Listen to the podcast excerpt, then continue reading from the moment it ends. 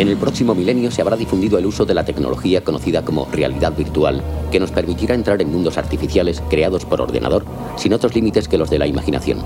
Se prevén millones de aplicaciones positivas, aunque puede dar lugar a nuevas formas de control mental.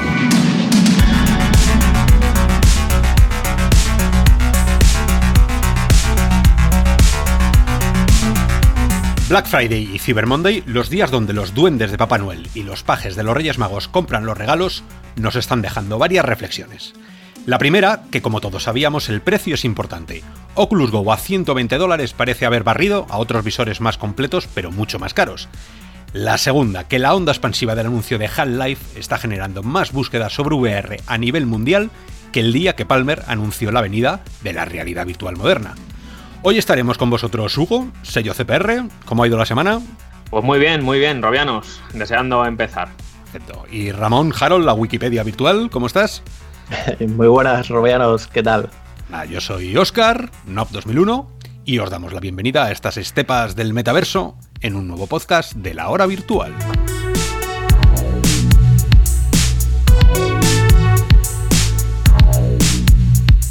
Y ya a las puertas de la Navidad, Ramón eh, nos va a contar lo mejor y lo más importante que ha ocurrido los últimos siete días en el mundo virtual, cuando quieras. Pero no vas a dar una pista de, qué, qué, película era lo que hemos escuchado. Eh, nada, nada. Esto aquí, el que lo sepa, que nos ponga un mensajito. Iremos poniendo a lo largo de, los podcasts que quedan de año y los siguientes, trocitos pequeños de películas de realidad virtual. A ver si sois capaces de saber cuál es. Esta la dejamos ahí a ver quién lo sabe. No, no decir spoilers ni decir nada. ¿eh? nada, nada. A ver, a ver. Muy bien, pues arrancamos las noticias y lo hacemos con HTC, que ha lanzado Vice por Streaming, que es una funcionalidad similar a Oculus Link, solo que en este caso por Wi-Fi, y está disponible para los suscriptores a Vice por Infinity de, de la parte mobile. Quiero decir, esto en Occidente digamos que no está todavía porque está solo para consumidor comentan que la parte empresarial llegará más tarde y solo está de entrada para Focus Plus, pero también va a ser compatible con la plataforma Wave, que es, digamos, eh, donde se engloban los visores de Pico, eh, de HTC, y que sirve para unificar allí el estándar en, China, en Asia. Y, y, bueno, según comentan, pues es tan sencillo como emparejas con el ordenador, un PC VR ready y a través de Viveport pues disfrutar de, los juegos igual que hacemos con Link y Oculus Quest aquí en Occidente. la vuelta de o el intento de revivir visores que no están teniendo eh, la vida que de ellos se la espera, o por lo menos el éxito, ¿no? Bifocus, por muy plus que sea, mm, hay muchos desarrolladores que los tienen aparcados en una esquina. Eh, por lo menos, eh, bueno, no sé la razón eh, exacta de por qué el mundo profesional también les ha dado un poco la espalda, mm, sabemos por qué el mundo de consumo le ha dado la espalda. Eh, son visores un poco más incómodos, eh, bueno, no terminan de, despegar, los ecosistemas también hacen mucho, Oculus se está expandiendo gracias a, su ecosistema, mm, también por su precio, ¿no? Pero por su, tú te pones el visor y lo único que esperas es que tengas todos los juegos que puedas tener a tu disposición de la manera más fácil posible, sin interferencias, ni ruido, ni esto falla, ni esto no, ni si el tracking se me va, y no. Y bueno, eh, seguramente Robianos hay alguno de vosotros que esté utilizando o que pueda llegar a utilizar Viveport. Contarnos en, los comentarios por fin que, qué tal está la experiencia, porque no terminamos nosotros de, de verla. No sé, Hugo, ¿tú cómo lo ves? Sí, yo, creo que es una manera de intentar revivir pues un visor como, pues, como este Bifocus Plus, ¿no? Y como bien decías, pues el ecosistema eh, ha hecho o está haciendo de que la gran mayoría de usuarios pues se decanten por otro tipo de, visor, como en este caso Quest, que recordemos también en teoría va a tener su, su versión Wi-Fi. Eh, ahí ya sí que sí que veremos dónde queda dónde queda toda esta maniobra ¿no? de, de parte de HTC. Yo, cada vez que veo un movimiento esto me parece muy interesante porque o sea, necesitamos competencia en esta parte, ¿no? Es que Oculus ahora mismo aquí en Occidente es que está solo al nivel de consumidor. Es lo que hablábamos cuando Google se echó para atrás, digamos, con, con su estandalón, ¿no? O sea, quiero decir con, con Daydream, que no me sale la palabra. Y claro, hay que ver aquí luego, porque esto sienta las bases, ¿no? Y luego, pues quiero decir, pueden llegar más fabricantes, que lo interesante, que vayan a Occidente, como podría ser Pico, y que lancen un visor que ya te ofrezca esto. Y porque cabe recordar que ellos tienen el Netflix de la realidad virtual y la verdad es que están llegando cada vez más juegos más interesantes, al menos que son lanzamientos que los lanzan a la vez en Infinity y, en Steam, ¿no? Entonces, pues bueno, si ya tienes Infinity o vas a aprovechar Black Friday, ya que hablábamos antes, y te has pillado la suscripción anual con descuento, pues mira, eso, eso que te llevas. ¿Creéis que es el futuro? Eh, un Netflix. El, el, pago. Te lo digo por, porque hay muchos desarrolladores que siempre se han quejado del poco dinero que les renta el estar en, un, en, una cosa así. Pasa lo mismo con Spotify. Tú hablas con gente que se lleva de Spotify porque dice, sí, mi canción se puede escuchar millones y millones de veces, pero lo que luego a mí me, llega el cheque a casa es, es, una vergüenza. Entonces casi prefiero que la gente no se lo escuche por Spotify y obligarla a que pase por caja en algún otro sitio. Entonces, eh, ¿cabría un Netflix así entre de juegos? Yo, desconozco el modelo de negocio exacto que tiene Netflix, ¿no? Por detrás. Pero, o sea, de cara al usuario, sí que lo veo interesante y me parece, la verdad es que sí. Mira el Game Pass este que está haciendo Xbox. Ahora precisamente con el Black Friday también ha sido, no sé si sigue todavía, un euro tres meses, ¿no? O sea, está claro que luego pagan más, ¿no? Pero a un euro, a un euro no. a ver quién es el guapo que hace un juego para. No, no, claro. Pero ahí sí que lo veo interesante. De hecho, Microsoft lo que está haciendo es que todos sus juegos, digamos, first party o no, o sea, desde su, de sus estudios, ¿no? Como Gears 5, pues lo saca para que puedas jugar. Ahora que ha salido a los Rich, pues también lo tienes ahí para, para, jugar. Entonces yo, yo esa parte sí que sería interesante. Que, imagínate que Oculus te diera ahí todos sus, sus títulos de Oculus Studios incluidos, ¿no? ¿Cuánto pagaríais por ello? ¿Cuánto sería una, algo razonable? y no estoy tirando el precio, ¿eh? O sea, no, estoy hablando de 5 euros. Por tener eh, el catálogo de Oculus completo, de mm, Storlam, Asgard todo, ¿llegaréis a pagar más de 20 euros? ¿Al mes habla? Sí. Yo no. No, yo creo que, tanto yo creo que no más que nada porque por el, por el modelo de negocio que, que es este tipo de servicios pocos, pocos veo que, que, cedan los 20 euros al mes. De hecho, bueno, yo, yo, tengo una suscripción con, con, PlayStation Now, que es un, tipo también de, de Netflix, eh, pero de PlayStation, y creo que está lo han, han reducido a 9 a 9,99 porque estaban viendo que a 15 euros se estaban comiendo los mocos. Y, y, me interesaría mucho, pues un Netflix como estamos hablando, pero de realidad virtual, siempre y cuando el streaming funcionara que ese es el, paso, ¿no? Ese es el, gran, el, gran, el gran muro con el que nos daríamos de bruces los usuarios de realidad virtual. Eso es eh, la ciencia ficción del, futuro, pero ahora mismo, que esto sí que se podría hacer, el hacer una suscripción de pago, 20 eh, no, 9 sí, 10 sí, ponemos 9,99. A ver, Pike por Infinity son 15 euros si pagas al mes o 10 si pagas el año entero de golpe, ¿no? Eh, a ver, nos, o sea, claro, dos pensaríamos en pagar menos, ¿no? Pero si lo piensas, quizás no está tan mal en el sentido de, que, son juegos, ¿no? Son, juegos, claro, exactamente. Y que además te regalaran como, como el PS Now, ¿no? Que te regalaran de vez en cuando algún juego. Bueno, PS Now te regala dos juegos, ¿no? Dos o tres, creo que son. No, ese, es el PS Plus. El PS, Now, el PS Now es como un Netflix. O sea, tienes como 300, 400 juegos que tú puedes eh, utilizar cuando quieras. O sea, o te lo descargas o por vía streaming puedes eh, conectarte de un PC o cualquier y, ejecutar el juego. Si, eh, mal no recuerdo, está If Valkyrie eh, de, PlayStation VR, que también lo puedes descargar en, en ese Sí, sí, y, este, el, este de, uno de motos también, que tampoco era muy para allá, también creo, creo que lo descargué. Bueno, y D-Rally también estaba por ahí. Vale, vale. Mm. Bueno, y si lo que pasa es que em, sería una manera de intentar vender más visores, pero también están muy necesitados de, ganar por software, ¿no? Porque por mm, hardware se, se, pierde, ¿no? Como dijo Palmer en su momento, y, todos los libros que me he leído de la historia de, la VR, todos coinciden en que palman, palman pasta eh, con el hardware, con lo cual es el software. No se llega a los niveles de millones de unidades que vende la PS4, así que pues, ese modelo no termina de estar claro, pero bueno, yo, ah. yo creo que sí que me, que me cogería uno de 9 euros, de 10 euros, si el catálogo lo eh, fuera suficiente y, por lo menos, mira, ahora se puede jugar al, ¿cómo se llama este? al con el de Unreal, ¿no? Con el Epic, se puede, no, con el de EA. Con el de EA se puede jugar al Jedi, al Fallen Order, que no es VR, pero que es un, pepinazo de juego de estos últimos. Puedes gastarte los 9 euros al mes y jugártelo, ¿no? El, de EA Access, además, creo que son como 20 o 25 euros al año. O sea, ese, ese, todavía me parece más agresivo todavía.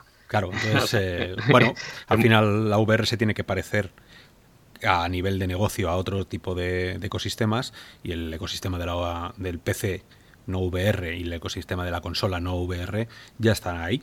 Entonces, eh, bueno, ahí, lo dejamos. A ver qué os parece a vosotros, Robianos, y cuánto pagaríais y, y con qué juegos lo, lo, pagaríais. Sí, bueno, pues si os parece, seguimos con otra noticia, en este caso más enfocada, bueno, enfocada totalmente al mercado profesional, como es Barrio, que no, no va a consumidor, y ha lanzado ya que se puede comprar y se envía ya mismo la versión para desarrolladores, el kit para desarrolladores del XR1, que es su visor que lleva eh, un, bueno, un accesorio delante que lleva dos cámaras de 12 megapíxeles a 90 hercios y son las que permiten obtener realidad mixta, es decir, mezclar pues eso, la realidad virtual con realidad aumentada.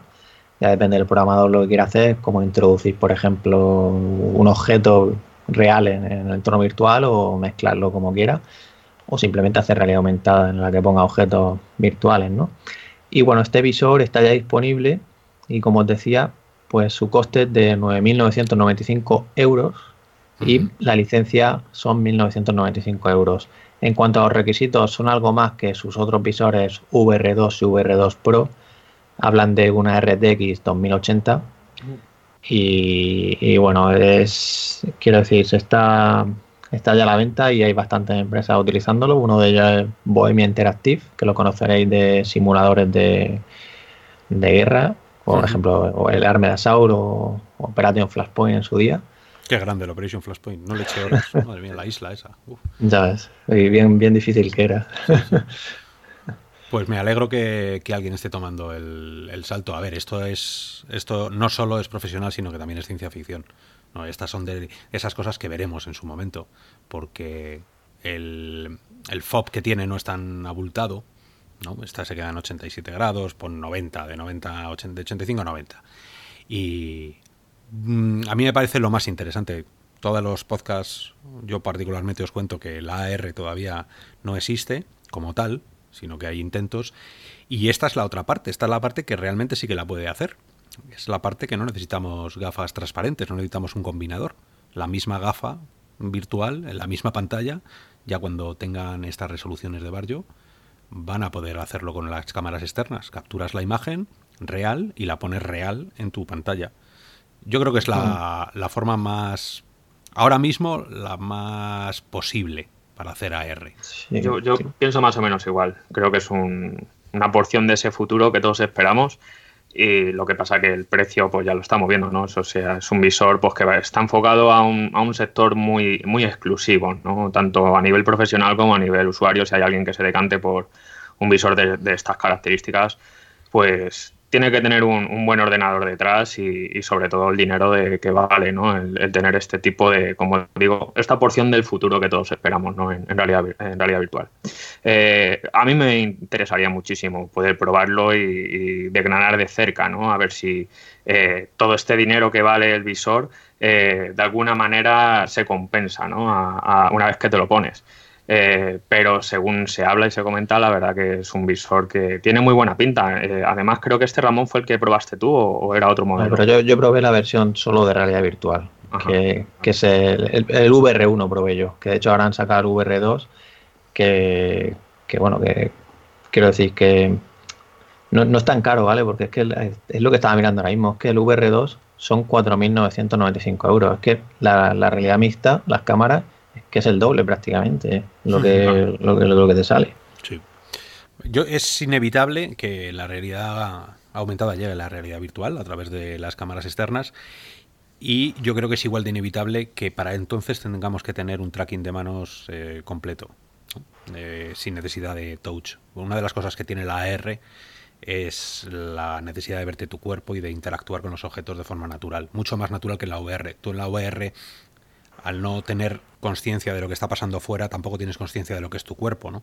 La propia acepción de que se llama de tu cuerpo. Entonces necesitas, necesitas, eh, bueno, cualquier ayuda es buena porque no la vas a ver. Los, los touch, tú al final ves tus manos, pero esos manos en realidad son los touch, ¿no? Los, los wands, los, los knuckles, eh, cualquier tipo de, de controlador que tengas. Sin embargo, en la realidad aumentada sí. Te vas a ver, vas a ver tu cuerpo y tus manos tienen que estar libres si acaso puedes coger un objeto en CGI que sea un, algo que tú puedas aumentarlo, ¿no? Pero tus manos es, yo creo que es inevitable, es, esencial que veas tus manos. Así que Dios dirá si Quest cuando saque las manos y, cuando todo el sistema empiece a funcionar nos dejarán utilizar la realidad aumentada con, las cámaras Quest 2, quién sabe. bueno, ya, veremos ahí el año que viene. Y nada, pues solo, solo recalcar que, esta realidad aumentada es con cable, porque el visor es con cable, va a un PC, no, es autónoma y bueno, tendrá sus casos de uso, como por ejemplo los simuladores, que es el caso de Bohemia, que han mostrado un vídeo en el que es para un Apache, un helicóptero, bueno, no sé si es un Apache, pero un helicóptero de combate y, nada, eso que no, no, te lo llevas por ahí andando, como puede ser HoloLens. Y, nada, ya, que hablamos de, hardware, tenemos aquí otra noticia, más otro dispositivo nuevo que viene o que intenta solucionar el tema de la locomoción. Y en este caso se trata de, como ellos lo denominan, un exoesqueleto que se coloca en la zona de las rodillas. Eh, la, ventaja que tiene es que siempre va en la misma posición, digamos, eh, el ajuste que tiene. Me refiero que, que no es como otros sistemas que, por ejemplo, por comparar Walk que a lo mejor te lo tienes que colocar abajo en el pie, pero claro, lo mismo te lo pone una altura más arriba, más abajo, este en concreto, supuestamente está pensado para que te lo pongas y lo calibres en una posición repetible, como ellos lo dicen, para que en teoría tenga una mayor precisión. Y según comentan, al ser un dispositivo, digamos, como ellos dicen, con seguimiento inside out, pues, bueno, no, no tiene cámara, no es el inside out que estamos acostumbrados a hablar, pero dicen que tiene unos sensores más precisos para el tema del movimiento. Y una vez que saquen su SDK, su intención es hacer que, tengamos también el posicionamiento de cuerpo completo y puedas desacoplar y, por ejemplo, imaginaros en un shooter que te pueda asomar por la esquina, ¿no? Que ahora mismo asomas el cuerpo completo. Esto me acuerdo, Oscar, que eso lo preguntaba a los de Firewall aquella vez. Sí, incluso le enseñamos el diagrama de por qué ocurre, ¿no? Cuando tú tienes el centro estás traqueando la cabeza solo, es imposible saber qué está haciendo tu cuerpo. Y si te si sacas la cabeza por una esquina, lo normal es que el juego, si no está programado de otra manera, saque todo tu cuerpo. Entonces tú tienes, en la realidad, tú, estás detrás de la columna, pero en el juego estás ahí a pecho descubierto y te van a masacrar. Eh, hmm. Entonces ese era, el, ese era el problema. Y el de el hombre este, el brasileño, ¿no? Era el de Firewall, nos dijo que, que es verdad que no habían caído en ello y que por favor les mandáramos el diagrama porque les pareció interesante el tema. Sí, sí, sí. De, hecho, de hecho, se ha corregido algo, pero igualmente, a nada que te asomas un poquito, sacas el cuerpo entero. O sea, si lo haces eh, inclinándote muy exageradamente, eh, asomas un poco la cabeza, pero, pero vamos, es, que es, es, un, es un apaño. o pones un botón, o pones que apretando un botón se te quede el pie pero claro, si mantienes el botón y sigues andando y sigues andando, eh, a veces el hombre elástico, ¿sabes? Entonces, eh, está claro que las dificultades de la VR cuando se diseñan estas cosas están ahora mismo limitadas siempre por el hardware. Mm. Así que, bien, si viene otro hardware, mejor. Sí, para que nos hagamos una idea, básicamente se basa en que caminamos sobre la misma posición. O sea, lo mismo que hacemos con Natural Locomotion, eh, bueno, en el sentido de levantar los mandos, ¿no? Mueven las manos, ¿no? Pero ellos también tienen la solución de colocarte sensores en los pies para lo mismo, para que levantes los pies sobre la misma posición y entonces andes. En este caso ellos comentan que, permite el movimiento hacia adelante, hacia atrás, también en lo que se conoce como el estrafe o hacia los lados y también puedes saltar, agacharte. Y, bueno, está ya disponible, son 349 libras, eh, son aproximadamente 400 euros. Ahí es nada. Y ya lo envían y, y bueno, ellos siguen trabajando y, y lo que, bueno, que les pregunté, el público objetivo son los consumidores. O sea que la verdad es que hablan de entusiastas y de aquellos que, quieran, pues eso. No, no, o sea, lo digo por, el precio, ¿no? Se está, se está volviendo un poco prohibitivo, ¿eh? El ser entusiasta últimamente de la, VR. Además de beta tester, ya con, la etiqueta de beta tester puesta en la, en la espalda, ya directamente, porque claro, quien se compre un dispositivo de estas características, hasta que no lo prueba realmente, no sabe a qué se, a qué se expone. A mí me sorprende el straff, el poder hacer straff, que es algo que a mí me encanta. Sí, hacer. Eh, sí, yo no consigo, o sea, un juego que no tiene straff a mí me pone súper nervioso y, y, pero cómo lo hace, porque claro, esto al final no, es que no, no, no, entiendo. O sea, yo, puedo entender dar un eh, caminar sobre, sobre la misma loseta, ¿no? levantar las rodillas. Eso lo puedo entender. ¿Cómo ir hacia atrás? Mm, lo tengo, como no sea con un botón, a mí no se me ocurre. Pero hacer strap, tú puedes mm, hacia un lado dar un pasito, pero un pasito. Esto es como como la canción, un pasito para adelante. A lo mejor es mover solo, eh, o sea, hacia arriba y hacia abajo tu pie derecho, ¿sabes? la verdad es que no lo sé. Ya si, en algún momento podemos probarlo, pues ya. Sí, que nos, que nos lo manden. A ese precio tiene que estar muy justificado, porque, macho, es que el público en general, por muy entusiasta que sea, eh, saca un Kickstarter. Si sacas un Kickstarter y, y, la gente pues, te lo paga, pues te lo comprarán los mil o los 1500 que te servirán de luego como base de beta tester para luego sacar un producto más barato cuando la cadena de montaje te lo puedas permitir. la verdad es que están habiendo muchas soluciones. Acordaros de lo que he dicho antes, Carl Loco hizo Kickstarter, Walco VR hizo Kickstarter y si, no, si mal no recuerdo casi todos, o al menos creo que estos dos han sido exitosos.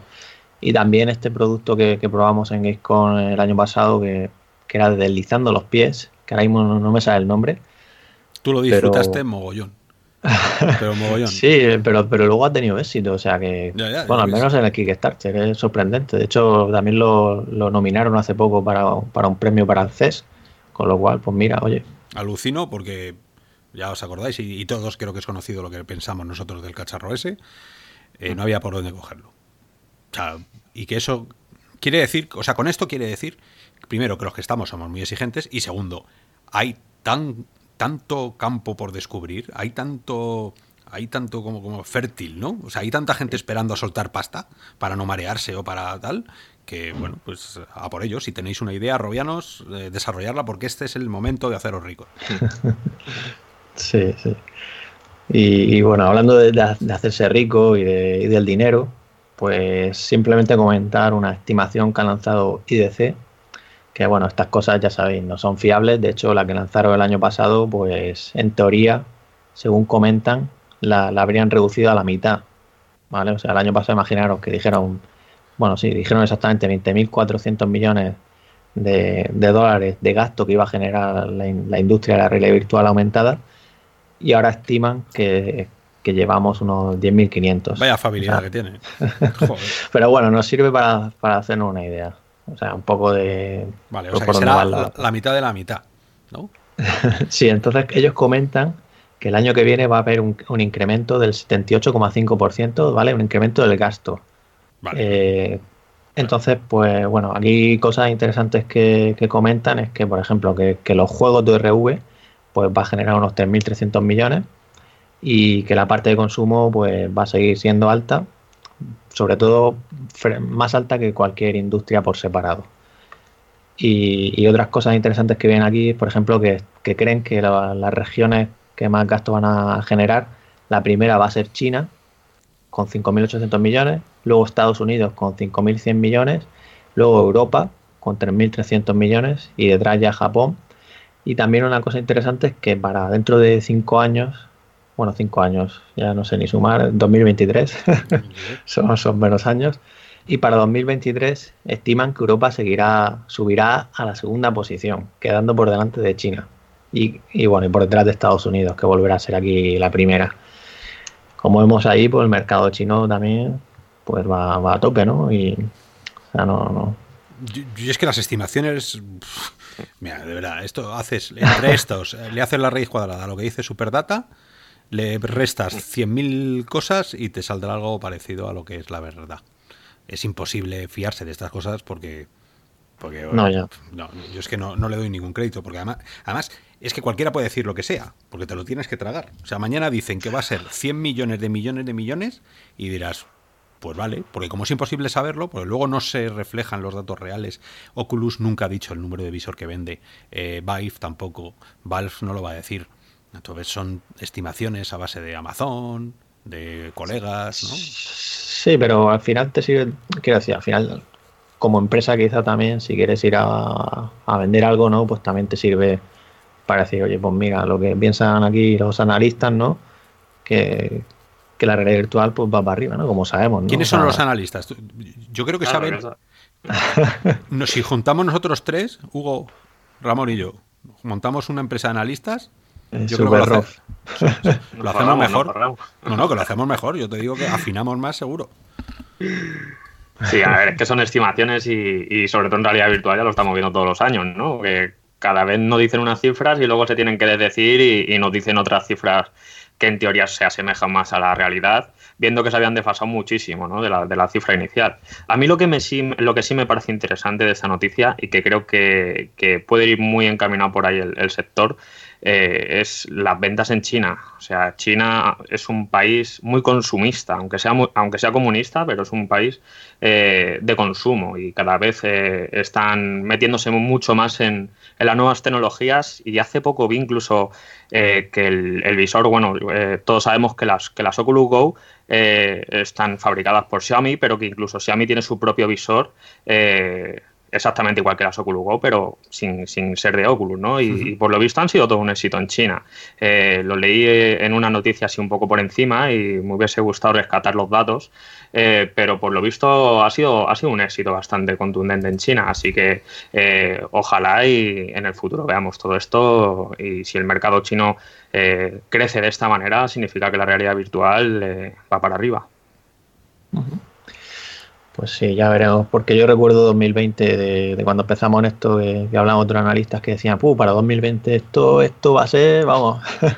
Ya ves. pero la realidad es la que es y sí, va subiendo poco a poco, pero no a la velocidad que, que se esperaba, ¿no? Y de ahí vino todo, todo eso de, bueno, sabéis que si se moría la VR y todo, todo ese bajón, ¿no? Que al final lo que pasa también con estas cosas, ¿no? Que, que se piensan que da y luego pues, no, pues pasa... Bueno, el la gente robiano, si nos estés escuchando, tranquilidad en el frente, la VR no se muere y además no se va a morir por una razón y es que en el B2B que se llama, en el business to business, en el negocio para el negocio, donde de verdad está el dinero, como siempre os decimos, que es en, el, en las empresas. ¿no? Las empresas la están utilizando mucho, mucho. El otro día estuve en una entrevista en Boeing, eh, perdona, en Boeing, en, en Airbus, en la sede de Airbus, y ellos están utilizando la realidad virtual para el diseño de piezas de las alas aquí en España. Eh, te puedo decir que el 90% de las empresas de industriales las están usando, los militares las están usando. Sí. Eh, que no haya dado el salto a, al consumo es un tema de moda. Es un tema de, de, que alguien haga pitar y de repente, pues eso. Luego, en el tema eh, que viene sí. a, a, continuación, hablaremos de las razones que pueden hacer que la realidad virtual pegue el pelotazo y de una eh, en particular, ¿no? Pero es eso, uh -huh. que la, la, realidad virtual está muchísimo más viva de lo que la gente se cree, solo que no se ve, porque están encerrados en fábricas o en, o en industria. Uh -huh. sí. Vale, pues la, la última noticia que, que, tenemos ya antes de entrar en el tema principal es, pues, a ver, en este caso el Holiday VR Showcase, que es un, eh, un directo que, que organizó Blood VR como hizo en el E3 y en este caso, pues hubo ahí una serie de, anuncios que se realizaron. Eh, muchos de los juegos ya los conocíamos, ya habíamos hablado de ellos, pero se compartieron o un trailer nuevo o cuándo va a llegar una fecha nuevo, una fecha nueva, un retraso.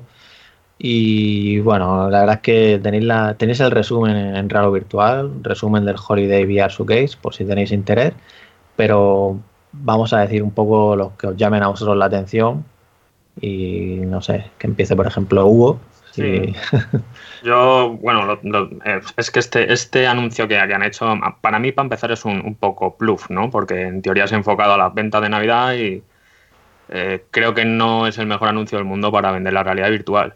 Más allá de eso, bueno, eso era una opinión muy personal, pero más allá de eso me llama mucho la atención el, el Phantom Cover Ops, eh, ese por descontado.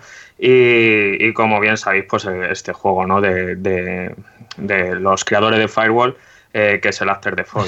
O sea, no, o sea el After the Fall no, el Solaris. El, Solaris, perdona, Solaris. Bueno, y After the Fall también, After the Fall por descontar, After Fall de Vertigo Games y el otro es de First Contact. Pero sí, me llaman, me llaman poderosamente la atención y creo que el año que viene viene muy cargado de, títulos muy interesantes. Pues mira, yo quiero y deseo y, vamos, estoy frustrado por no poder hacerlo ya, jugar al lo-fi. A mí el, el, lo-fi... Luego es verdad que estas cosas pues, eh, terminan diluyéndose por, porque no son grandes, grandes estudios, pero la propuesta ya sabéis de lo que va. ¿no? Es, los más parecidos a un Cyberpunk que vamos a poder tener en la VR a corto plazo. Ellos se lo están currando mucho, están en Itch.io, en itch.io, la página que tienen de desarrollo con el beta tester. Y ¿Dónde está tu aplicación también? ¿Dónde está mi aplicación? No quería hacer la cuña, gracias Ramón. Sí, hazlo, hazlo. bueno, pues eh, están allí, yo les sigo, eh, tengo unas ganas horrorosas de probarlo, pero eh, a ver, no, no voy a darles el gafe y decir que es un Star Citizen, pero es que es muy complicado. Si queremos un mundo casi abierto, eh, cyberpunk, donde poder entrar en todos los edificios. Sansar tenía una historia parecida a esta, que entramos un mundo cyberpunk, y, es muy difícil hacerlo. Y además, claro, con todas las interacciones de historia, eh, el multiplayer. Pero bueno, el, subirse a una nave y pasear como Air, Aircar, la aplicación de Oculus, pasear por una ciudad cyberpunk en un avión que parece un coche, despacito y, poder asomarte a las ventanas, eh, no sé, eso sí que es la realidad virtual de verdad, llevarte a otros mundos completos. Por eso mato, yo por este juego sí que, ojalá tengan suerte además. Muy Blade Runner, muy Blade Runner. El año que viene para PC llegará. Así que ya, ya, ya comentó que Oculus Quest no, bueno, sacó una demo técnica, si mal no recuerdo, pero bueno, con Link ya sabéis que. puedes hacer una versión low fee, pues low, low. sí, sí. Y bueno, yo, yo en mi caso, por destacar algunos, como ya he dicho, sello After Default, también bueno, ya sabéis que lo pude probar este verano y me llama especialmente la atención también por, por el cooperativo. Y ese como también va a llegar a PlayStation VR y PC el año que viene. Y luego más, más cositas por aquí, eh, aparte de Lo-Fi, que también, como dice, pues eso, es interesante. Phantom Cover Ops, otro que tal, que este va a llegar a PC ya, ya Oculus Rift el año que viene, iba a llegar este año, pero lo han retrasado. Este es de N Dreams, en Dreams y Oculus Studio. Y nos pone, es este que nos pone en un kayak y nos vamos moviendo por el escenario. Y también parece así, estilo así, un poco sigilo, ¿no? De, de ir haciendo las cosas no, no meterte ahí y pegas tiros, ¿no? Un poco lo que, como Spire One que ha salido ahora, ¿no? Que, bueno, Spire One... Vaya truño. Sí. Vaya pedazo de truño un poco, Un poco de decepción, sí. Con Spire One es, es, lo, es, lo, que espero que no pase con este Phantom Cover ah, pero no, no, tendrán la vergüenza de sacar un juego así. O sea, lo de Spire One, de verdad, me lo instalé, tardé, yo qué sé, 30 segundos en decir, ¿me estás tomando el pelo? a estas alturas de la vida. O sea, pero sí parecía hecho por, por, nosotros. Es una pena que, haya salido tan, pues eso, tan beta, ¿no? O tan early access, digamos, ¿no? Pero, bueno, están ahí atentos y están ahí sacando parches.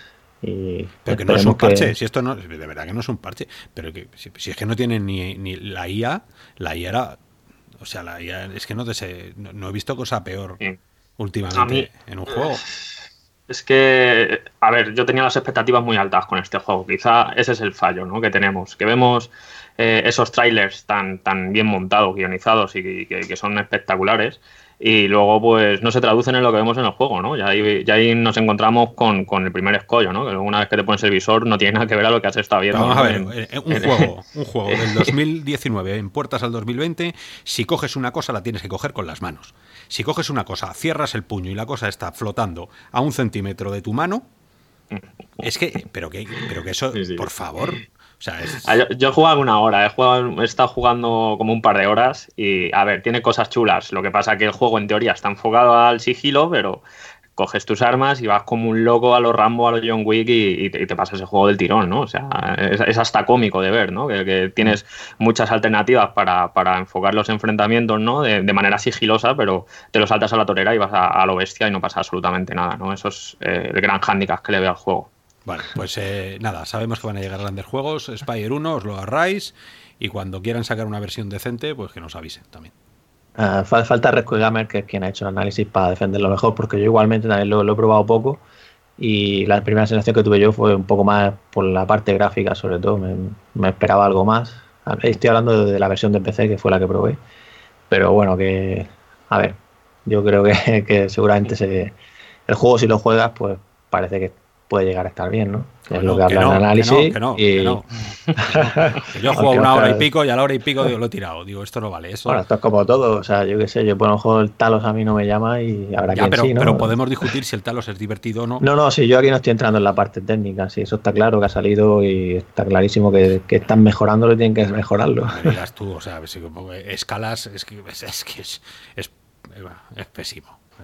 Hay que, poner, hay que decir las cosas. Es Y punto. Si no pasa nada, ya vendrán tiempos mejores eh, y juegos mejores. Ya, simplemente por, comentar un poco por encima, ¿habéis probado Decline? Eh, yo me lo terminé en, PC, todavía no me ha dado tiempo a probarlo en, Go. Sí, me refiero eh, o sea, en Quest. ¿Qué tal, qué tal Quest? a ver, comparado con la versión de PC, lógicamente el downgrade está, ¿vale? la gente se está, se está quejando mucho en la comunidad eh, de que los escenarios de fondo, digamos, lo que tenemos detrás, pues están en dos, en dos dimensiones y te puede sacar un poco la experiencia. Pero yo creo que el juego está, está bastante bien. Creo que han logrado bastante, ¿no? O sea, no lo puedes comparar lógicamente con la versión de PC, ¿vale?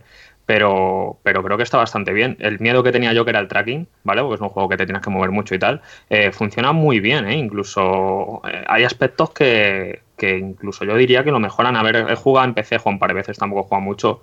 Quizá alguien como tú, Oscar, que ha jugado más tiempo, seguramente eh, le saques, le saques más, más punta, ¿no? A, a, pues a las comparaciones, ¿no? Pero, pero desde luego yo creo que es un juego bastante divertido y creo que no son justas algunas, algunas eh, comentarios que dicen algunos usuarios ¿no? con respecto a esto. ¿no? Eh, creo que se han volcado, han, han, han, tenido que hacer downgrade porque sí, porque es un juego que, que en PC luce muy bien, eh, pero quitando el escenario que puedes ver por detrás y tal, creo que está, está bastante conseguido y sobre todo es un título muy fresco en, en, en Quest con la libertad que tiene Quest, que es, que es justo lo que no encontramos en PC. Así que me parece interesante.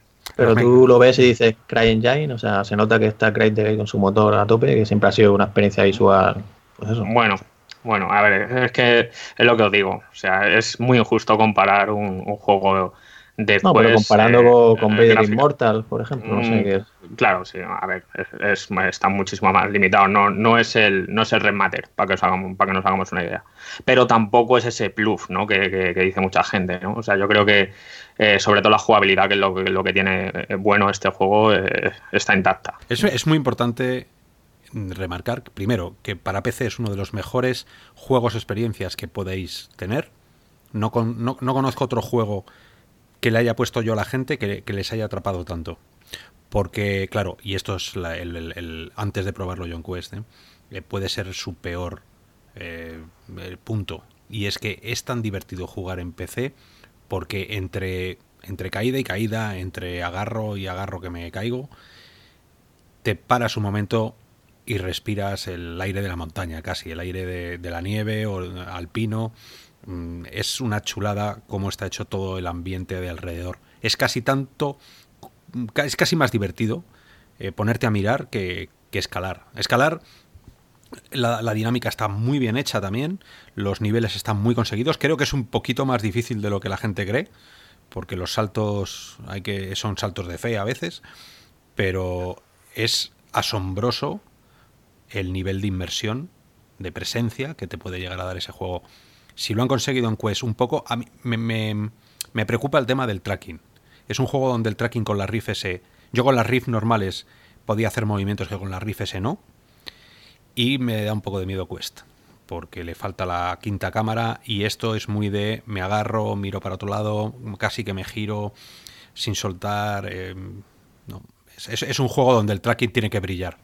Ahí me comentó Rescue, que es quien está haciendo el análisis de, de Decline en barra virtual, que, funcionaba bastante bien, que no, no, tuvo problemas, con lo cual, bueno, ya, ya lo leeremos en tal que lo tenga listo, pero, pero creo que, que, lo, que lo han hecho bien, vamos, que no vas a notar nada.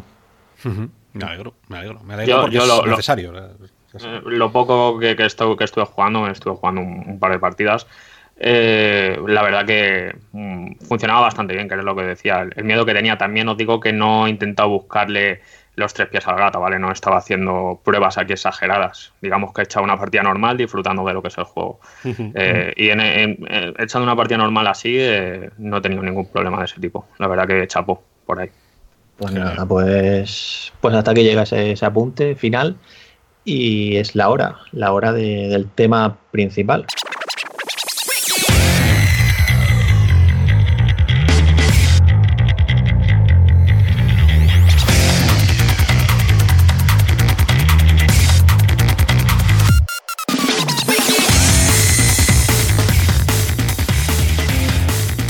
Bueno, Robianos, pues así llegamos al tema más importante de los últimos siete días, aquel que hemos elegido, que creemos que puede dar bastante más juego, y no es otro que el Black Friday, eh, ese momento donde todos nos liamos la manta a la cabeza, nos gastamos lo que no tenemos en cosas que seguramente no necesitemos, pero entre ellas mucha gente habrá decidido que la realidad virtual ha llegado para quedarse en sus vidas, y mucha gente decidió, mm, bueno, por lo menos buscar, buscar, y ahora hablaremos de cómo han estado cómo se ha meneado todo el tema de la realidad virtual, los visores y los juegos por los buscadores, las tiendas, Amazon y nuestra propia experiencia también que, nos rodea, ¿no? de colegas, amigos, trabajo, familia, etc.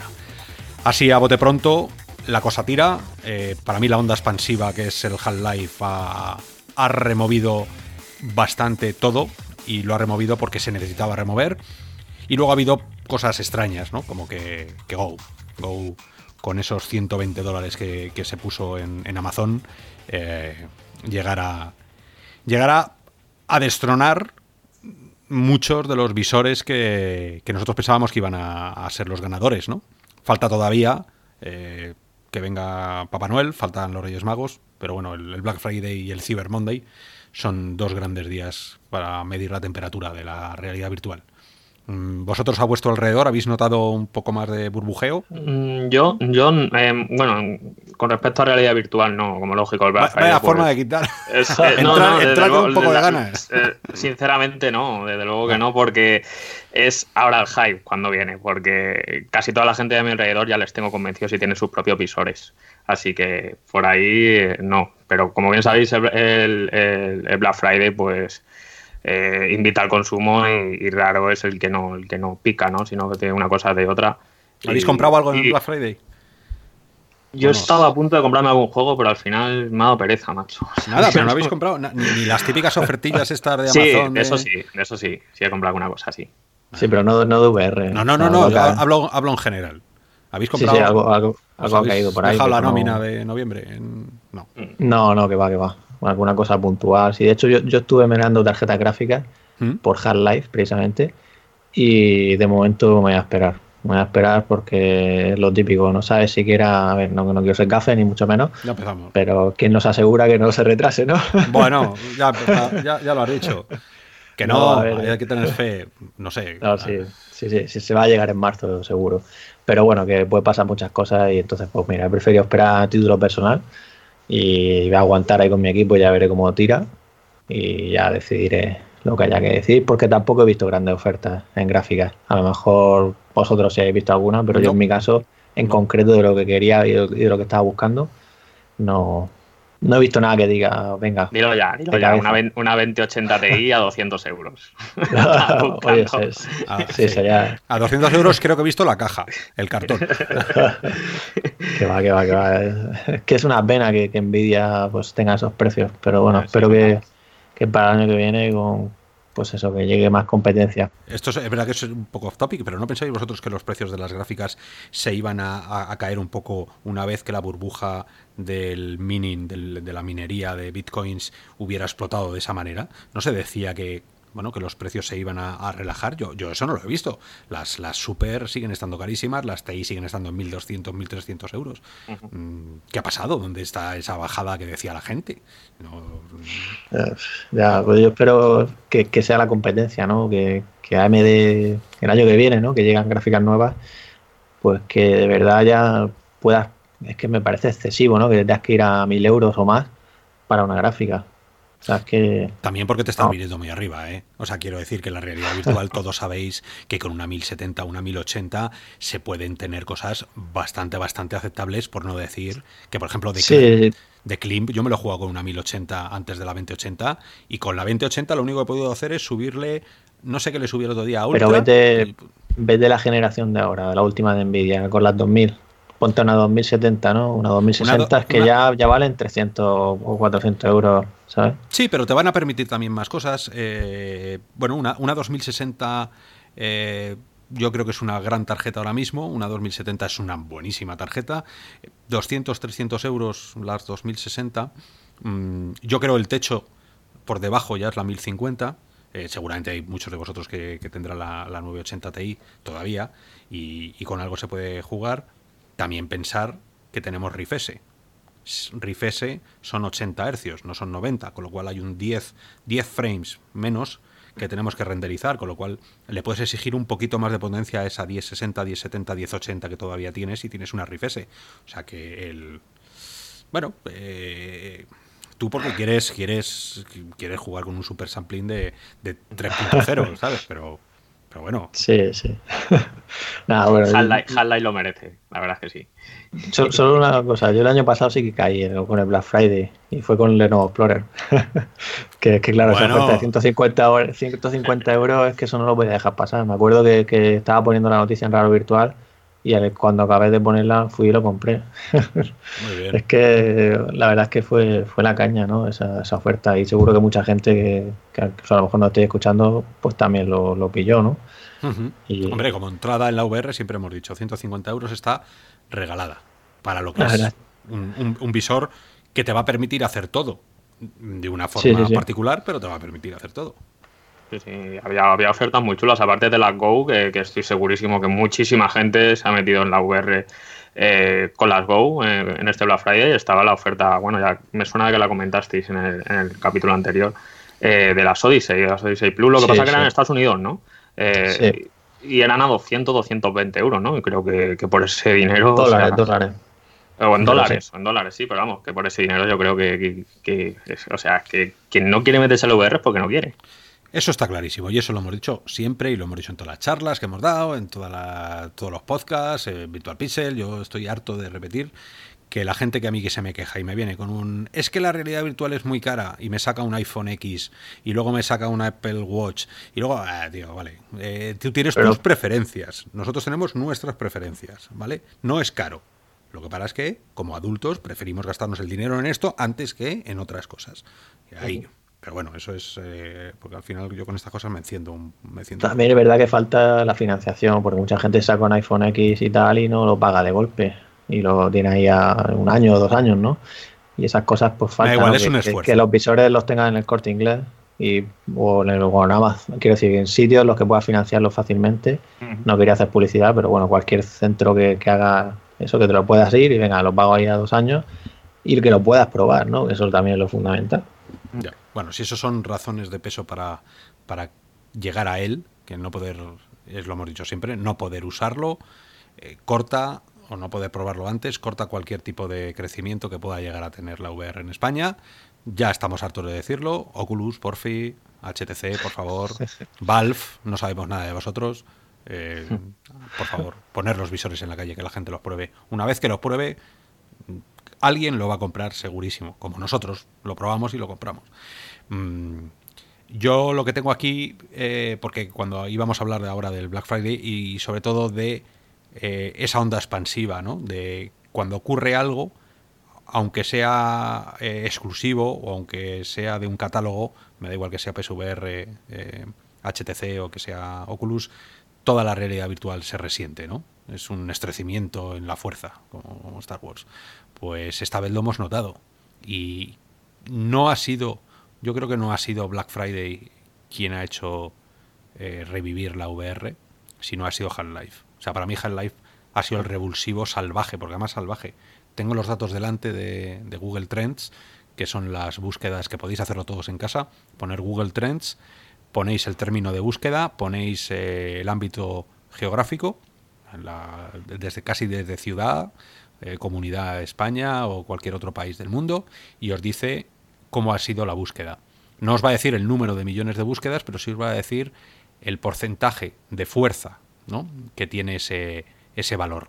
Para que os hagáis una idea, en los Estados Unidos, Oculus, con el nacimiento de Half-Life, con la anunciación de Half-Life, ha tenido un 100%, ha marcado el pico del 100 cuando la salida de Oculus con Palmer, la primera vez que se habló de Oculus, tuvo un 60, 65, 70, está por ahí, entre 65 y 70. Hay un 30% más de búsquedas eh, gracias a Half-Life, como onda expansiva. O sea, yo creo que, que si tuvierais los datos delante como yo los tengo, es evidente, pero muy evidente, que la realidad virtual mm, crece a golpe de, noticia, no crece orgánicamente. Es que Half-Life, es que, bueno, yo, yo conozco esos amigos y que, están ahora dispuestos a, dar el salto. solo, solo les falta ya decidirse por el visor y tal, y bueno, porque están esperando ahí, digamos, algo que, realmente los lo llamara, ¿no? Y lo que hablamos, algo que, que conozcas, que hayas jugado antes y que como lo han probado la realidad virtual, pues puedan saber lo que, o sea, no se quieran perder esa experiencia de, triple A de Valve. Y, bueno, pues yo, como dices tú, yo creo que Half-Life ha sido esa, esa onda expansiva que, está haciendo ahí. Y hablando de, de, más datos, también ha salido la, la, encuesta de opcional esta de Steam, ¿no? Que llega después no solo del anuncio de Half-Life, sino también de que llegara Oculus Link que apareció, que llegó a mitad de noviembre. Pues en este caso, eh, comparando con, los términos generales, o sea, del número de usuarios activos de realidad virtual en Steam con el número de usuarios activos sin realidad virtual, pues ha vuelto a caer este mes un 0,01% y se sitúa en 1,02%. Siempre estamos hablando del 1, algo, ¿no? Y luego en cuanto a los visores, ha sido Rifese el que ha subido y Valve Index también un poquillo, pero prácticamente se mantiene igual, solo igualmente otro 0,01%.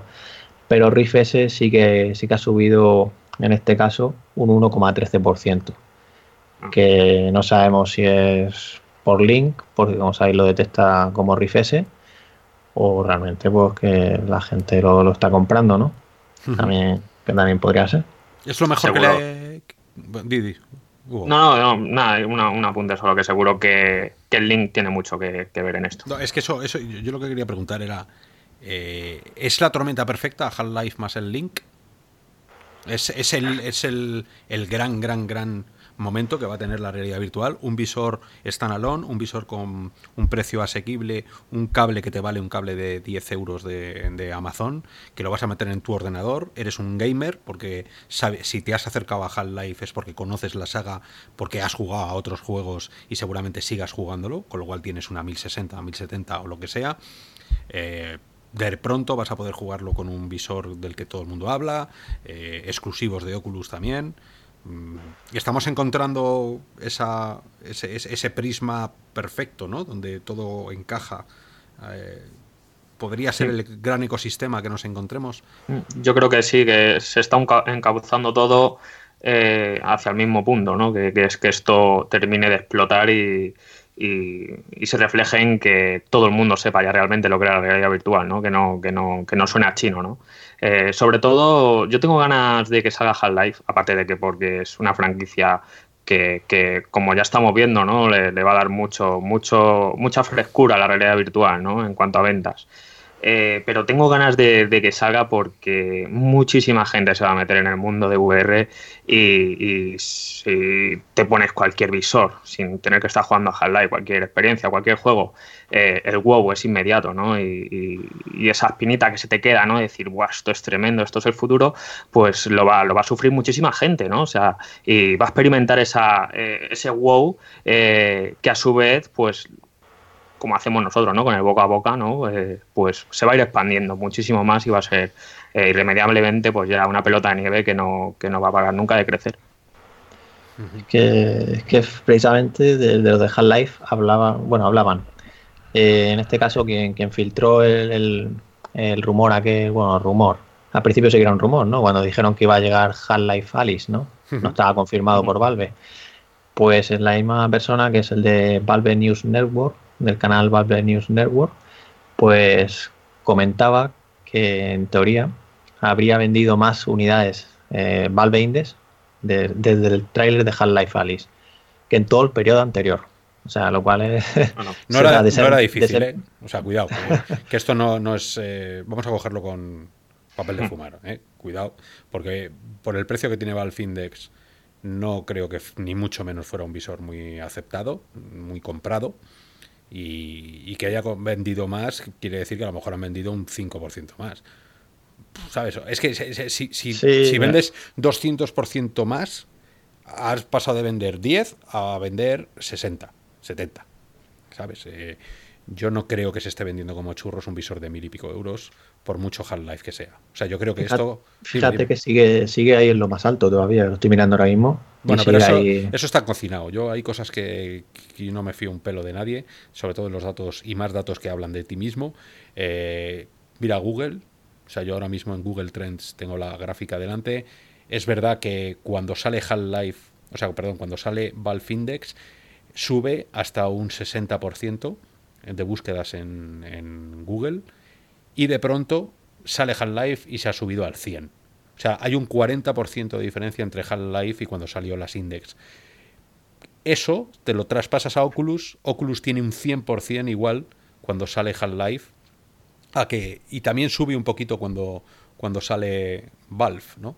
cada vez que hay una noticia, el resto se resiente, para bien. Y creo que Oculus es el que está teniendo, por lo menos con los datos en la mesa, eh, muchísimo, muchísimo más tirón que, otro, porque lo, curioso es que Vive en España, y si te veis los datos de, ponéis Vive en Google Trends y, solo circunscribís a España, subió muchísimo cuando nació, al 100%, ahora está menos del 50%, está casi al 50% de, de búsquedas. Es el único visor que no ha tenido eh, subida con la salida de Half-Life. Y eso es, eh, creo que el reflejo de que el mundo de consumo está empezando a tener Oculus como las gafas más eh, notorias, luego está teniendo las de Microsoft, las del Windows Mixed Reality, como gafas un poco más accesibles, y luego, por último, Vive están ahí al final, ¿sabes? Em, por eso que quizá para más modelo business to business que para consumo. Entonces, estas cosas sí que ponen a cada, a cada marca en, su lugar. Y creo que el gran ganador de Half-Life, sin duda alguna, está siendo Oculus, por quizá por los precios. Bueno, quizá no, seguramente por los precios. La pregunta que, mm. que, que alguien nos hará, como a mí me la han hecho ya, Oye, yo con las Valve Index voy a poder hacer lo mismo que con las Oculus Rift. ¿Ese? ¿O con las Quest? Claro. ¿Qué respondes? Pues eh, sí, sí. Hay sus diferencias técnicas, pero a la gente le traigo sin cuidado. Es el, efecto rebote, ¿no? De, todos esta, de estos anuncios, ¿no? Estos, estos eh, bueno, estos grandes anuncios en general, ¿no? Como puede ser Half-Life. Eh, como muchos sabemos y como bien decimos siempre, la gran mayoría de, usuarios no conocen la realidad virtual, ¿no?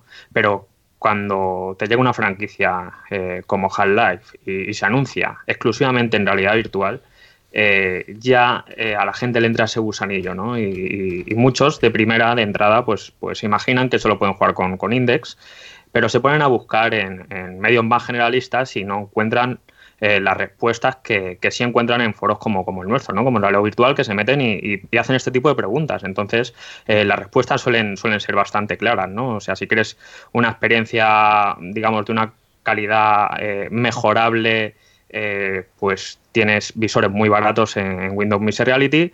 Si quieres una experiencia top, pues te tendrás que ir a Valve Index, a este tipo de visores, ¿no? pero si quieres una experiencia eh, digamos, media, eh, pues o una de dos, o tienes Riff S, eh, que vas a tener una, una gran experiencia, ¿no? Y, y, en líneas generales en realidad virtual, o te puedes ir a un visor híbrido como Oculus Quest, eh, que por unos 400, 450 euros, pues te, va a dar la misma experiencia, ¿no? Entonces, seguramente todas estas cifras eh, vengan refrendadas por eso mismo, ¿no? Porque muchos usuarios se dan cuenta que con visores como, como, como S, como, como Quest, eh, o, visores más baratos de Windows Mixed Reality, pues pueden también disfrutar de, juegos como Half-Life. Sí, no, y, y, eso que, que, lo que hablábamos antes, ¿no? No, o sea, ya lo dijimos en el programa anterior, ¿no? No solo Half-Life hay muchos más juegos. sí, pero esto estamos hablando de, bombazos, ¿no? Eh, sí, sí, sí. Medal of Honor, cuando salga, yo creo que va a ser el siguiente bombazo. O sea, la gente debería. o sea, este plantel que se está poniendo del futuro debería normalizar el mundo de la VR. Debería decir, ah, bueno, ha salido este juego para VR, punto. Vale, ya está. ¿Sabes? No, no, no el, eh, esa cantidad de, de, porquería que nos tenemos que estar tragando en muchos foros y en muchos sitios, ¿no? De por qué la VR, anda que les den, de súper caro, es que me mareo. Vale, hay gente que no ha probado casi la VR en su vida, que solo ha probado las, las Cardboard. Eh, bueno, cuando salga Medal of Honor, que va a ser otra vez el mismo. Entonces, cuando salgan tres juegos más, que saldrán, cuando venga Assassin's Creed, cuando puedan venir, yo que sé, ah. se, rumorea, ¿no? Que puede venir el Left 4 Dead, que puede llegar el, Portal. Eh, cuando lleguen esos juegos, la gente tendrá que comerse un poco su frustración y decir, bueno, es normal, porque es el trending. Se está empezando a llevar la VR, vamos a apuntarnos al carro. Y ahí ya sí que llegaremos a ese momento de Facebook que decía Zuckerberg aquello en, en la Conet, ¿no? De necesitamos llegar a estos millones de personas para que esto ya se retroalimente y tire sola a la industria. Pues sí, a ver, a ver, si llegamos ahí, que, hay ganas. Pero bueno, seguiremos disfrutando del camino.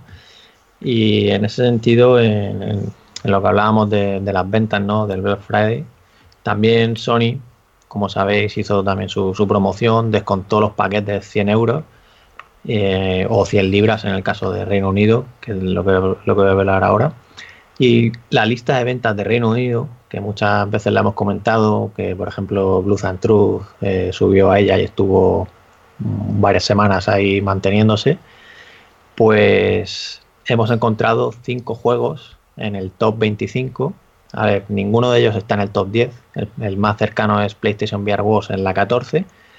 Pero son grandes noticias porque estamos hablando de un periodo en el que hay rebajas de todo. Hay rebajas de Xbox, hay rebajas de eso de PlayStation y, bueno, es, una gran noticia que, refleja pues que ha tenido una buena acogida y que la gente todavía, cuando el visor tiene ya, pues eso, tiene ya tres años, pues sigue, hay gente que todavía sigue dando el salto y cuando está ahí a la vuelta de la esquina la, nueva consola, pero también como sabéis, quien entre ahora pues va a ser compatible con PlayStation 5, que llegará la Navidad del año que viene. Yo tengo ganas de ver cómo puede ser el movimiento de la gente que, que tenéis PSVR eh, y se enfrente a juegos el año que viene.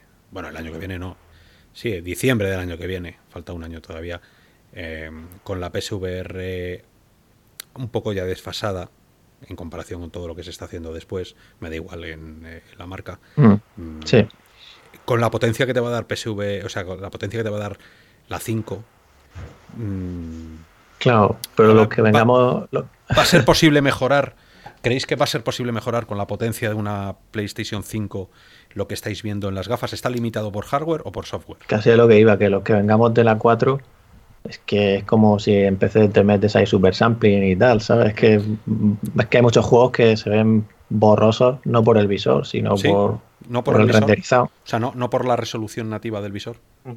No, porque luego tiene otros juegos como Astrobot y otro tipo de que se ven bastante bien. O sea, no tiene nada que ver con otros que, madre mía, ¿no? O sea, acuérdate al principio Skyrim, ¿no? que se veía. Sí, sí. Yo, yo, pienso más o menos igual que tú, Ramón. De hecho, cuando me pillé las, las PlayStation VR, eh, lo he hablado alguna vez, creo que incluso aquí en el podcast, siempre he lo mismo. La limitación que tiene PlayStation VR es, la propia consola. Eh, más allá de que, lógicamente, no podemos comparar las pantallas ni, la resolución con una River, por ejemplo, ¿no?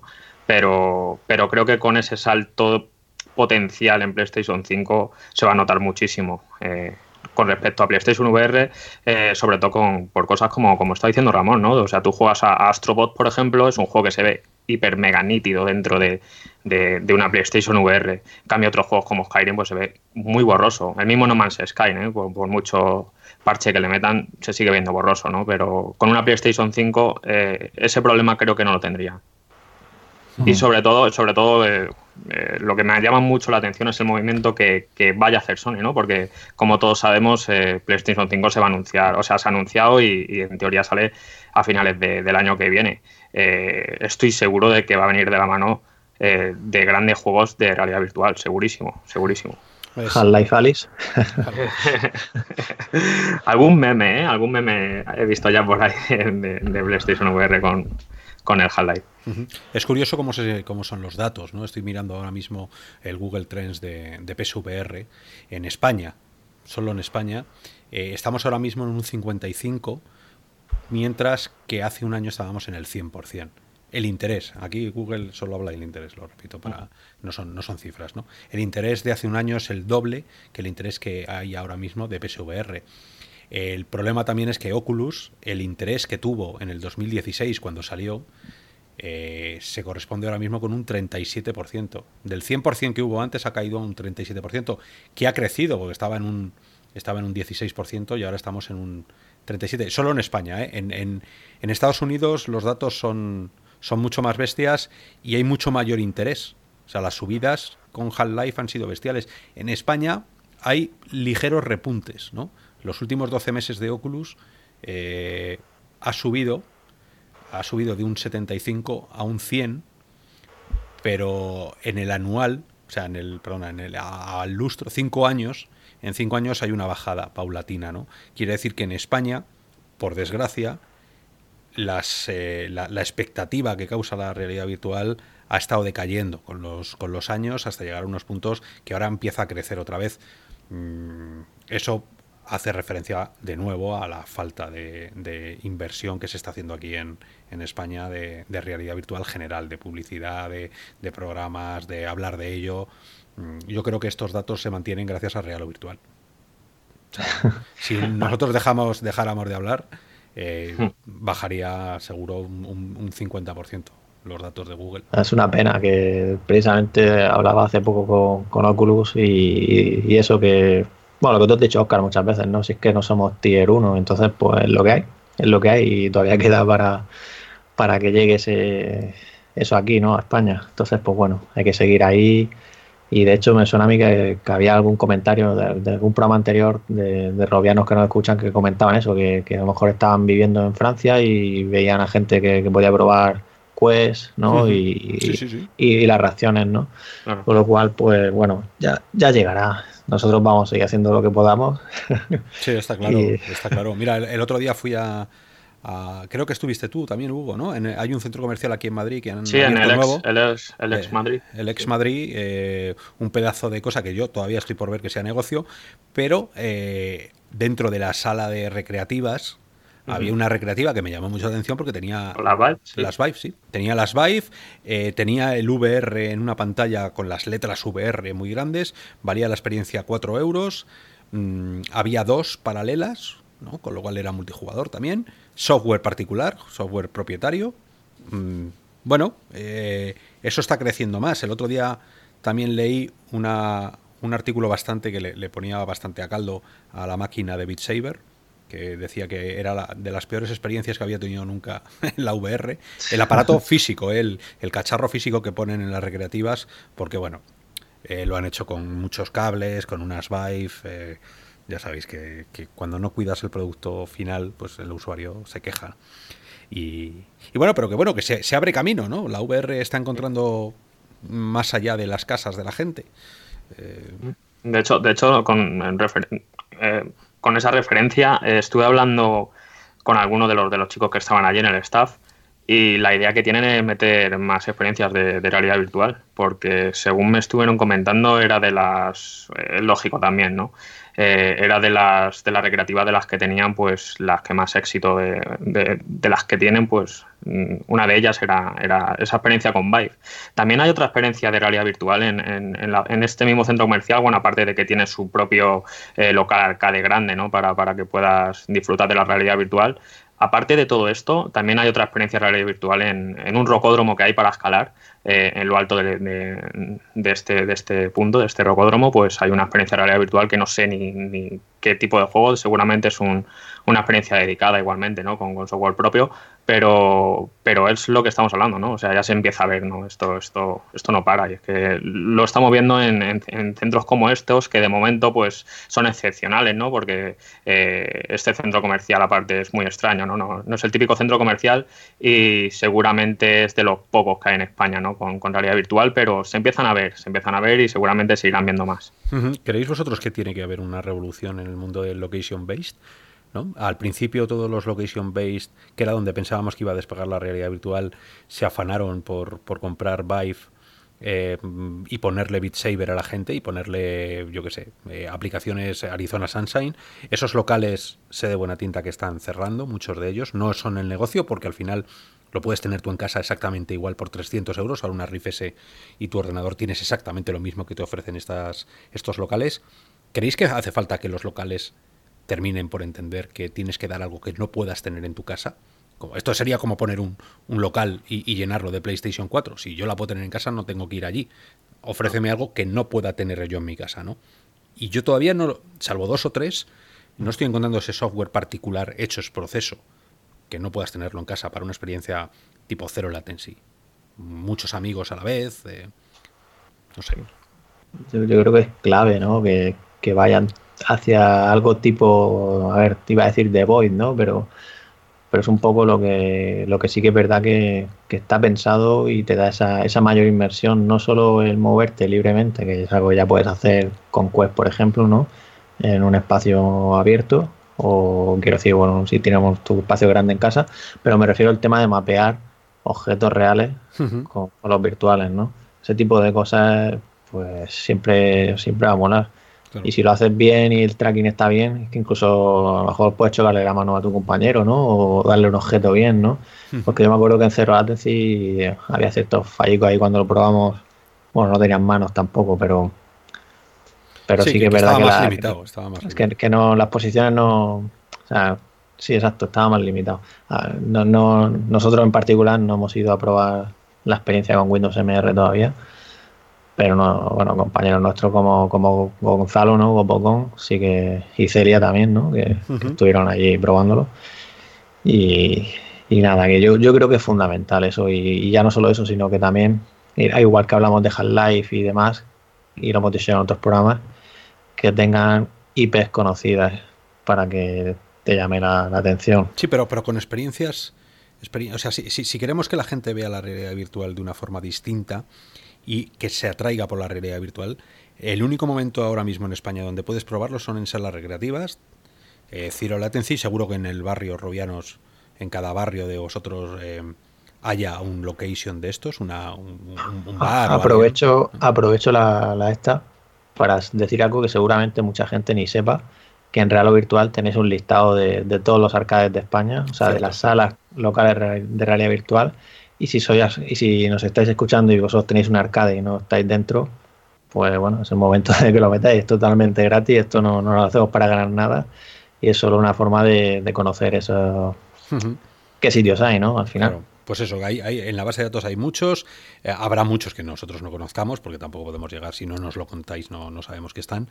Mm, no, claro. Pero claro, todos aquellos que, que, tienen la realidad virtual en la calle para que la gente lo pruebe, eh, al final eh, están probando cosas que van a poder probar en casa. Y, eso que tiene un doble sentido, ¿no? O sea, por un lado, qué guay que he probado esto, me lo compro cuando llegue a casa ya sabiendo que me gusta y me lo quedo.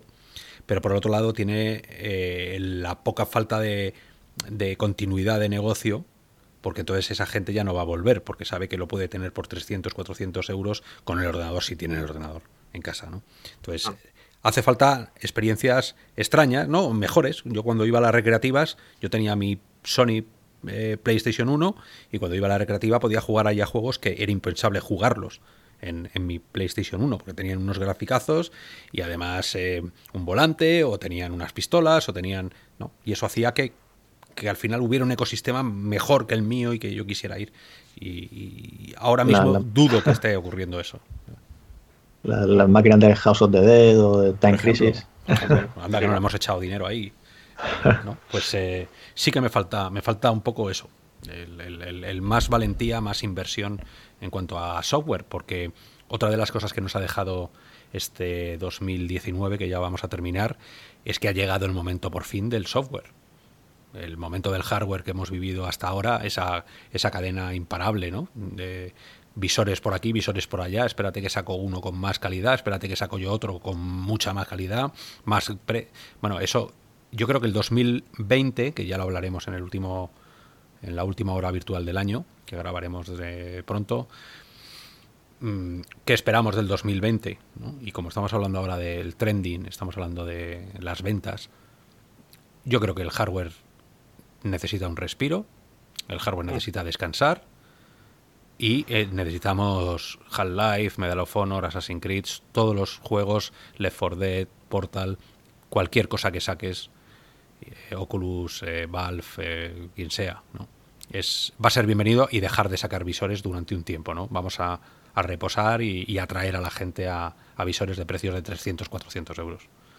Yo creo, yo creo que sí, además, bueno, ya lo hablaremos en, ese último capítulo, bueno, ese último especial que, que, como bien decías, Oscar, grabaremos a finales de año, eh, pero yo creo que el año que viene vamos a ver muchos grandes nombres en forma de juegos en realidad virtual, porque creo que ya se ha dado el tiempo suficiente para que esos juegos eh, se, pueda, se puedan haber desarrollado, ¿no? que es muchas veces eh, lo que nos pasa, ¿no? que tenemos ese ansia de que, queremos esos grandes juegos y, esos grandes títulos y no terminan de llegar. Y precisamente es porque si queremos grandes juegos, si queremos grandes títulos, eh, tienen que tener un gran desarrollo eh, en forma de tiempo detrás. ¿no?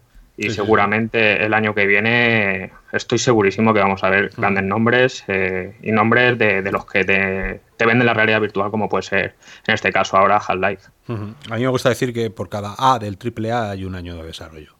O sea que, que ahí está, tres años. A partir de ahora tenemos que empezar a verlos.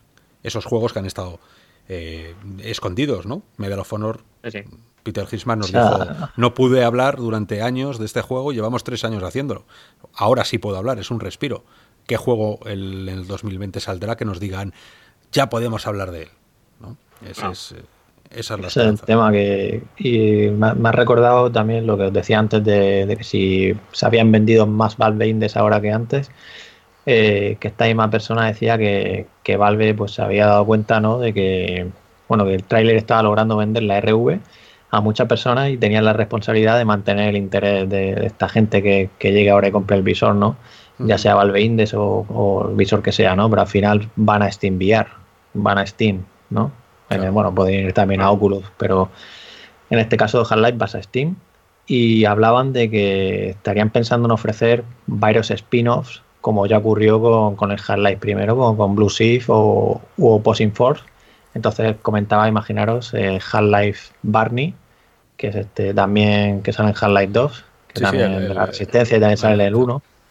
El eh, protagonista de Blue Shift es exactamente. Sí, el policía. Bueno, pues el, para mí lo más importante de Half-Life, que creo que no sé si lo hablamos la última vez, es que sea el, mundo, el Hammer, ¿no? Hammer, el, Source 2, que es el, motor, ¿no?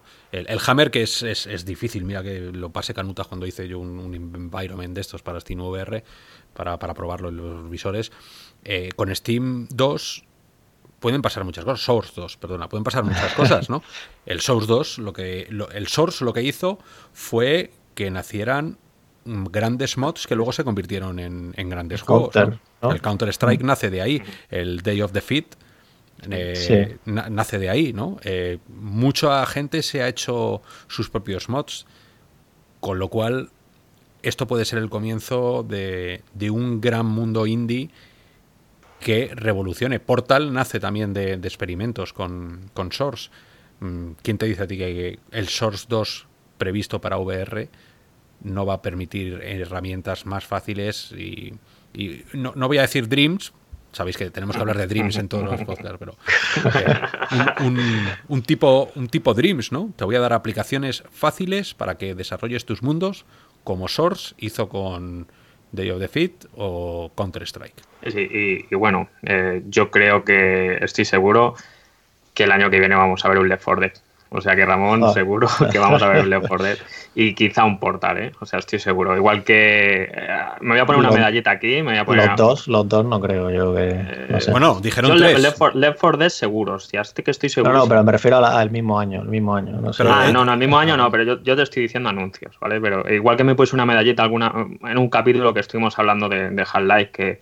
Eh, se habló, ¿no? ¿Pensabais, ¿Pensáis que el próximo Half-Life va a ser exclusivo de VR? Y yo dije rotundamente sí, y así ha sido.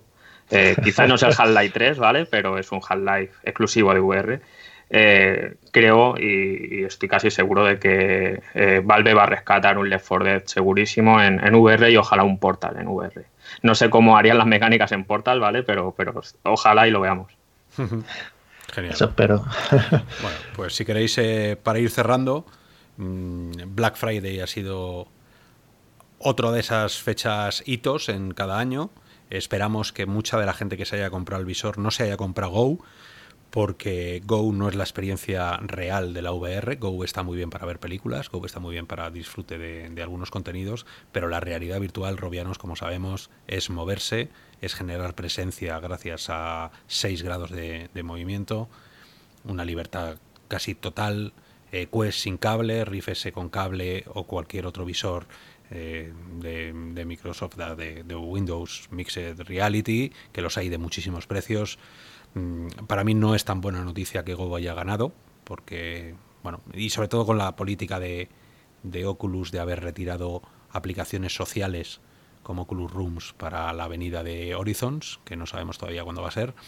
Mm, bueno, ha habido gente que sabe, seguramente se haya pensado cosas distintas, pero bueno, Go es mejor que un Cardboard y, mejor que cualquier teléfono, así que bueno, por ahí bien, ya podía haber sido Quest. Ojalá que, que la próxima sea, sea Quest. Más recordado, ya solo yo igualmente va a terminar, cuando has dicho lo de Go, del tráiler, no, el anuncio de este de que han usado la compañía Concast con ETE, ¿no? Y que sale, sale Oculus Go. Eso es, Pues eso, eso parece que no, es, es un pelotazo, pero que, manda mensajes extraños. Podrían haber aprovechado y ponerle unas Quest, no, le han metido unas Go. O sea, ET no se podía mover, movía su mano y ET mi casa no, el, dedo no se movía.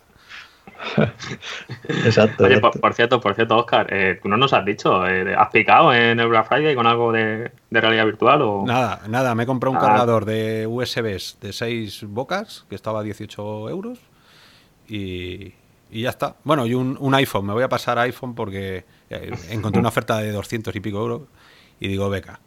Eh, ya está. Se acabó, no, no tengo... Ya estás preparado para la realidad aumentada.